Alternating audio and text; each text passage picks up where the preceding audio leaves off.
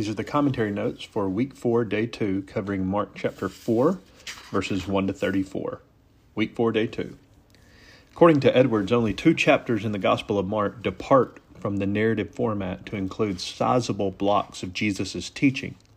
One is the collection of parables here in chapter 4, and the other is the discourse on the end time in chapter 13. Close quote. In Mark 4 1 to 34, Jesus teaches, teaches three parables of the kingdom. Parables were not a brand new form of teaching, but were employed by Old Testament prophets as well. You could see 2 Samuel 12 or Ezekiel 17. The three parables in this section of Mark 4 are verses 1 to 25, the parable of the sower and the soils, 26 to 29, the parable of the seed, and 30 to 32, the parable of the mustard seed. Mark commonly use a fe- uses a feature that's referred to by scholars as the Markan sandwich. We've done a uh, theological spotlight on that earlier. And the Markan sandwich is a, a device in which Mark begins a narrative, takes an aside, and then returns to the original narrative. The middle portion of that sandwich, the aside, is Mark's main point in such passages. The parable of the soils, 1 to 20, is set up precisely that way. The parables found in verses 3 to 9. Jesus' explanation is found in 14 to 20. And that middle portion, 10 to 13, which again is Mark's focal point, includes Jesus' private instruction concerning, quote, the kingdom of God, verse 11. Unless we properly interpret verses 10 to 13, we will miss Mark's point in Mark 4 1 to 20. According to Edwards, between the parable of the sower and its interpretation in 13 through 20 of Mark 4, Mark inserts Jesus' rationale for speaking in parables in verses 10 to 12. This insertion is both the key to understanding the sandwich in 1 to 20 and one of the most important sections in this gospel. It is also one of the most difficult passages in the gospel to interpret. Close quote. In verse 11, you and those who are the two categories of people into which Jesus divides all humanity and to whom he addresses the parables. Clearly, Jesus asserts that, quote, to you it has been given the mystery of the kingdom of God, but to those who are outside, they get everything in parables. That's verse 11. Jesus then grounds his strategy for using parables in the words of Isaiah chapter 6, verses 9 to 13, summarized by Mark in verse 12, which reads, So that while seeing they may not see, and not perceive, and while hearing they may hear and not understand. Otherwise, they might return and be forgiven. You could see Isaiah 43 8, Jeremiah 5 21, Ezekiel 12 2, Matthew 13 14, Luke 8 10, John 12 40, and Romans 11 8 for supporting passages. The purpose statement of verse 12, so that, is unmistakably clear. The parables of Jesus were not designed to simplify Jesus' teaching so that more people, there's a typo, more people could understand, but rather were a sign of God's eschatological judgment on the rebellious and guaranteed that less people would, quote, understand and be forgiven. Verse 12. This is doubtless a difficult doctrine for us to understand, May it nevertheless cultivate true humility before the sovereign Spirit of God, who alone discloses to our minds a proper apprehension of the Lord Jesus and of his teaching. Edwards adds, quote, Those who hear in faith, even if they do not fully comprehend, are given the mystery of the kingdom. The word of God causes fruit to grow and increase in them. Verses 3 to 9, verses 14 to 20, and to increase 30, 60, even a hundredfold verse 8. The difference, Edwards concludes, between the lost seed, between the lost seed and fruitful seed, depends on hearing in faith. Thus, the parable of the soils begins and ends with Jesus' admonition Listen to this, verse 3. He who has ears, let him hear, verse 9. Satan, in verse 15, prevents those whose hearts are hardened soil from profiting from the Word of God. Affliction or persecution, verse 16 and 17, prevents those whose hearts are full of rocky soil from profiting from the Word.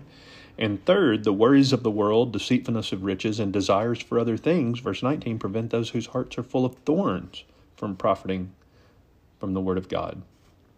Only the fourth soil proves to be receptive to God's Word, having truly, quote, listened and, quote, heard, verses 3 and 9, which in turn led to yielding fruit in keeping with repentance unto God's glory. Before we move on, uh, note on the phrase Jesus gave unless you understand this parable, how will you understand the others? According to Jesus, unless we understand this parable, we will not be able to understand any of his other parables. Verse 13 makes that plain. In the first three soils, something prevents the word of God from profiting the hearer. Edwards explains. Quote, What is it about the parable of the sower that makes it the paradigm for all parables? The answer, which becomes apparent in the interpretation of verses 14 to 20, is that the parable of the sower combines the two elements that form the core of Mark's story and that are necessary for understanding the gospel, namely Christology and discipleship. The first telling of the parable, verses 3 to 9, explains the meaning of Jesus, and the second telling in 14 to 20 explains the meaning of discipleship. Close quote. Well, as with the preceding and following parables, the Lord Jesus is using these parables to describe what the kingdom of God is like, according to verse 11, 26, 30, and 31, while expanding upon the parable of the sower and the soils. In verses 21 and 25, these verses seek to encourage and emphasize there's another typo that God continues to work even when our labors are done, independently of any human contribution. Matthew gives this same parable, by the way, in Matthew 13 37. And there, Matthew clarifies that the sower in the parable is not us, but rather, quote, the Son of Man. He's the one doing the sowing. Verse 21 includes a double question, another typo. Is it, is not? Uh, the construction of the sentence assures that Mark expects a no and a yes answer, respectively. Specifically, by design, lamps are meant to give as much light as possible. In Jesus' day, the lamp was a clay vessel filled with oil. Because verse 22 begins with the word for, Mark makes the connection clear. Whereas lamps seek to expose, Jesus amplifies the power of his all searching eye to declare that, quote, nothing is hidden except to be revealed, nor has anything been secret that would not come to light, verse 22. Just as a lamp's purpose is to reveal, so Jesus' nature guarantees that all things, including all people and all motives, will one day be fully exposed. Because of the uninhibited scope of God's sight, including even the subterranean seeds beneath the soil, like in this parable. Jesus again lays emphasis on his words, saying, If anyone has ears to hear, let him hear. Verse 23. Because Jesus knew that his words could easily be misconstrued, he reiterated in verse 24 the point that he made earlier in verse 9, namely, take care what you listen to. In short, all who, by faith, embrace the King of God's kingdom have everything. Verse 25 says, More shall be given to him. And those who reject him will suffer total catastrophic loss. Verse 25 says, Even what he has will be taken away from him. France summarizes the meaning of Mark 4 21 to 25 this way quote, Parables heard with proper understanding and response will bring a rich reward. Divine grace goes beyond the limits of mere reciprocity. Close quote. The parable contained in chapter 4, verse 26 to 29 is only recorded in Mark's gospel. But it is one that ought to be deeply interesting to all who have reason to hope that they are true Christians. It sets before us the history of the work of grace in an individual soul, J.C. Ryle said. Verse 26 to 27 contain these words The seed sprouts and grows. How? He himself does not know the, the faithful farmer. Ryle added, The wisest farmer on earth can never explain all that takes place in the grain of wheat when he has sown it. He cannot command the prosperity of each grain. He cannot explain why some grains come up and others die. He cannot specify the hour or the minute when life shall begin to show itself. He cannot define what life is. He sows his seed and leaves the growth to God. God gives the increase. Close quote.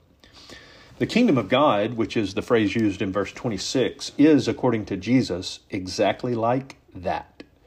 These are powerful words from our Lord to all who seek to faithfully invest His word in the lives of others. While fruitlessness may discourage us in the work because we desire to see spiritual prosperity in the souls of others, let us, quote, not forget that the seed lies long under the clods before it vegetates and that much of our seed may spring up when we have ceased from our labors, said Charles Simeon. Faithfulness, not fruitfulness, is the command of our King. He alone knows what produce will redound to his glory through our labors when the harvest has come. That's what verse 29 says when the harvest has come. The parable of the mustard seed, which closes this section in verses 30 to 32, is contained also in Matthew 13 as well as Luke 13 with, quote, a variety of expression, nevertheless no discrepancy anywhere, Hendriksen said. The meaning and application of this parable has been debated throughout the ages. It's generally agreed that the mustard seed was among the smallest seeds to be sown in one's garden. Luke 13:19 emphasizes that. Similarly, Christ's kingdom was in his earthly days comparably minuscule in the world. In contrast to the mighty Roman Empire, Jesus' largest crowds would have been insignificant in the estimation of his detractors. Yet when fully grown, the mustard tree is large enough even for the birds of the air to find their shelter. Today, mustard trees can be found growing up to 10 or 15 feet in height. Hendriksen added, As the birds find shelter in the shade of the tree, you could see Ezekiel 17 and Daniel 4 does this not indicate, Hendriksen said, that the kingdom becomes a blessing for men of every time, race, and nation? Within 40 years of Christ's death, the gospel had reached all the great cultural centers of the Roman world and ever so many out of the way places besides. Finally, verse 33. Verse 33 means that Jesus adapted his parables to the level of understanding that he found in his listeners, said Lane. Instead of his direct form of teaching in other contexts, which demanded an immediate decision, Jesus' parables allowed listeners the opportunity to reflect. In this way, the parables were an expression of God's grace to Jesus' listeners. However, the parables, as we have seen, were also a form of, quote, judgment upon their lack of preparation to receive directly the word of the kingdom of God. For that reason, he did not speak to them without a parable, close quote. That was from Lane.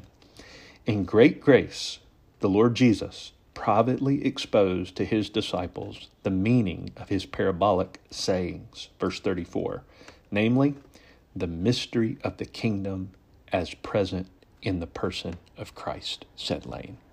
This ends the notes for week four, day two.